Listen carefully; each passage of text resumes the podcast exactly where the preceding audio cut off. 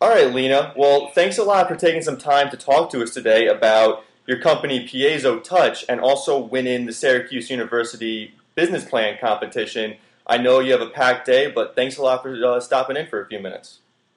Thanks for having me. Now, could you just tell us a little bit about yourself and your personal background? You know, what you're studying, um, you know, where you are in college, and then how how you got into starting your own business. Uh, sure. Second generation Indian, uh, East Indian. Uh, my parents came here, uh, gosh, maybe a little over 30 years ago. So um, they were both born in India, but I was uh, born and raised here. Uh, I studied uh, English, uh, specifically creative writing, at the University of Washington in Seattle. And uh, I'm midway through my MBA program at uh, Syracuse University with a dual concentration in marketing and entrepreneurship. Um, does that answer the first part of your question? Oh no, I, I, I think that's perfect. And so, how did you, you know, what led you into entrepreneurship, and where did you get the idea for PiezoTouch? Uh, so I've always sort of been entrepreneurial by nature. Uh, I think when you live in LA, like I did, uh, you sort of have to be sometimes. Uh, I worked in entertainment, and I had to get by sometimes by taking the sundry job. And um, you know, I, I remember one year there was literally no work uh, to be found, and it was uh, the day after Thanksgiving. Best Buy had this huge electronics sale. I camped out for about 16 hours. Um, I knew exactly what I wanted to buy, all the high-end electronics. I spent about maybe three thousand dollars in there, um, and on credit, and and on faith. and I turned it around and sold it on Amazon for uh, a markup the next day and uh, still keeping my prices really low so I can sell it off quickly. And I made another, I think, two thousand dollars, and uh, you know that kept me floating for a couple months. And so I've always sort of had this entrepreneurial spirit. Uh, sometimes it's been to get by, and sometimes it's it's for fun. Um, but it's just it's who I am. I like to hustle. No, that's great. So where did PiezoTouch come into all this? I mean, also, how long have you been working on this project, and what sparked the idea for it? Uh, so PiezoTouch uh, is not my idea. It's uh, you know I bought the rights for the idea from the the guys who invented it, and they're a bunch of um, software guys. Um, and I don't think they realized the the gold mine they were sitting on. I mean, this is initially a hardware project, so it's not really up in their field. Um, eventually, it would become a software project, which is why they kept it in their portfolio of, I suppose, pet projects, if you want to call it that. Um, and uh, the principal inventor is a friend of my father's, and my father had him over for dinner one night, and he was talking about all of his ideas. Uh, some of them were, uh, I think, a little far fetched for me. You know, he's a sort of genius, eccentric guy. Uh, but then when he started talking about transmitting touch in real time uh, wirelessly, I my ears perked up, and I knew we had something there. And it took me about over a year to convince him to let me uh, buy this and try to take it somewhere. And then um, another 18 months after that, I ended up uh, winning the competition. So I, you know, 18 months uh, after he let me buy the rights, I developed the company. I added the board of directors.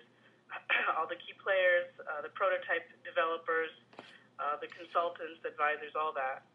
And, uh, and then um, I guess uh, my team impressed the judges at the Panasci competition, and uh, I, I won. Wow, no, that's amazing. So, have you? I mean, have you raised any other money for this, or is this still the, the very early stages, first steps, just to get? I believe you're still working on a prototype for this product. Correct. Uh, other than, uh, well, initially About $150,000 of in-kind services, which includes uh, the phase one uh, prototype development as well as a host of legal services. I've also incorporated the company, so we are an official corporate entity. Uh, and then the, the prize money is about 30000 in in actual cash and equity. Um, and I put in about maybe five thousand in cash myself, and there's been a few thousand uh, that friends and family have put in. So it is, you know, it's well on its way. It's not uh, terribly nascent, but I would say I still need to do a major raise. I think uh, we are looking at about $2 million, which is, um, I guess, a pretty modest ask if you think about the sort of technology we're developing. It's really never been done before in this way. Uh, and uh, so right now I'm sort of taking the concept on a road show. Uh, I just came back from a month of traveling down the eastern seaboard and, and um, sort of showing the technology around and talking to potential investors. So it's an exciting time. No, definitely. I mean, I could run off with a hundred questions just about going after two million dollars as a young entrepreneur. But what I want to focus on is more about, as you said, the recent competition that you won and the, the business plan process at, I believe, Syracuse University.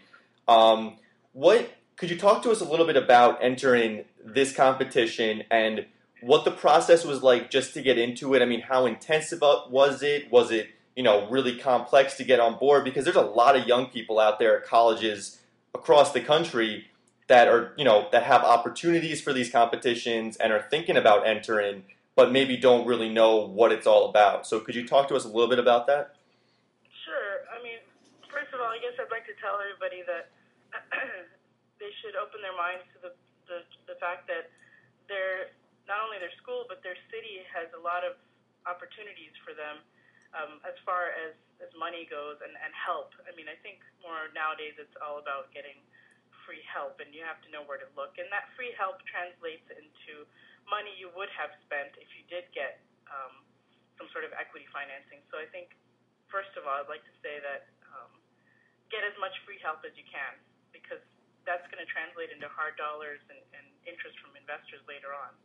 Um, second of all, the, the competition itself was, I would say, very intense. Um, there was initially 60, that's six zero teams that signed up, and uh, I went head to head with I think 42 of them, uh, and then it was narrowed down to what they call the Sweet 16, and then it was the final five, and then it was me.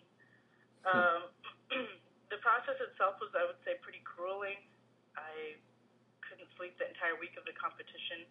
I have a fear of public speaking, which I don't think a lot of people know about, so that uh, didn't really help me much as far as my nerves were concerned. But I think I knew in my heart I had to do this, so I just put myself out there, and that's the other thing. You just got to put yourself out there, um, even if you think an investor may say no.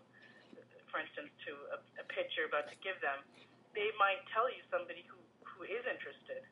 Um, so even when I thought during my this entire process, when uh, you know I wasn't getting someone's interest, or they seemed bored with the idea, or they thought it was weird, um, they always had something at the end that helped me out. Maybe some critical feedback, or pointing me in the direction of somebody who could help me. So it was kind of a wild goose chase. But if you go to all these meetings and meet all these people, eventually, eventually, eventually, you'll find your core group that's going to help you out. And so, you, um, I just want to touch on you mentioned you know during the competition not even being able to sleep that whole week. What you know, but beyond when you enter, you know, you write your business plan, you submit your application. I think a lot of people think that the work stops there. You know, it either it's either right and it's going to win or not. But what do you have to do throughout that process, you know, what are you continually working on and has to be adjusted as you continue on in the competition moving forward? Sure. Um, so there's a little secret that everyone should know that um, the business plan is what ends up cutting a lot of people out of the competition uh, itself. Um, it's very, it's a daunting task. Um, my advice is when you come to the part where you have to actually sit down and write the business plan, you know, you're past your elevator pitch, you're past your one pager, your taglines, your you know your creative efforts and doing logos and all that. Now you have to actually sit down and do the work and show the facts and figures that prove that you have a good idea. So my advice is don't stop. Don't stop uh, right before the business plan because the business plan is what actually helped me to win this competition because a, a bunch of my teammates seemed to get lost in it. They um, their true colors came out. They had personality conflicts in their teams because they were divvying up the work and people weren't doing the work. Um, it is difficult. It is complex, um, and it it is, I would say, unpleasant. But um, it's it's the toughest part of the competition, I think, and it just needs to be done. And if you do it, you will realize actually one thing if the business is viable or not, and two, if you're going to be able to convincingly show judges that you really do have an idea there. Um, beyond trying to sell them something, they want to see some hard numbers. They want you to back up your sales pitch with pie graphs and, and um, you know, footnotes from articles and, and experts. And if you don't have that, then you can consider yourself, I guess, out of the game. now, one one question I hear all the time when people are putting together these business plans, they always are asking, "What the heck do I do for financials when I haven't sold something yet? I haven't.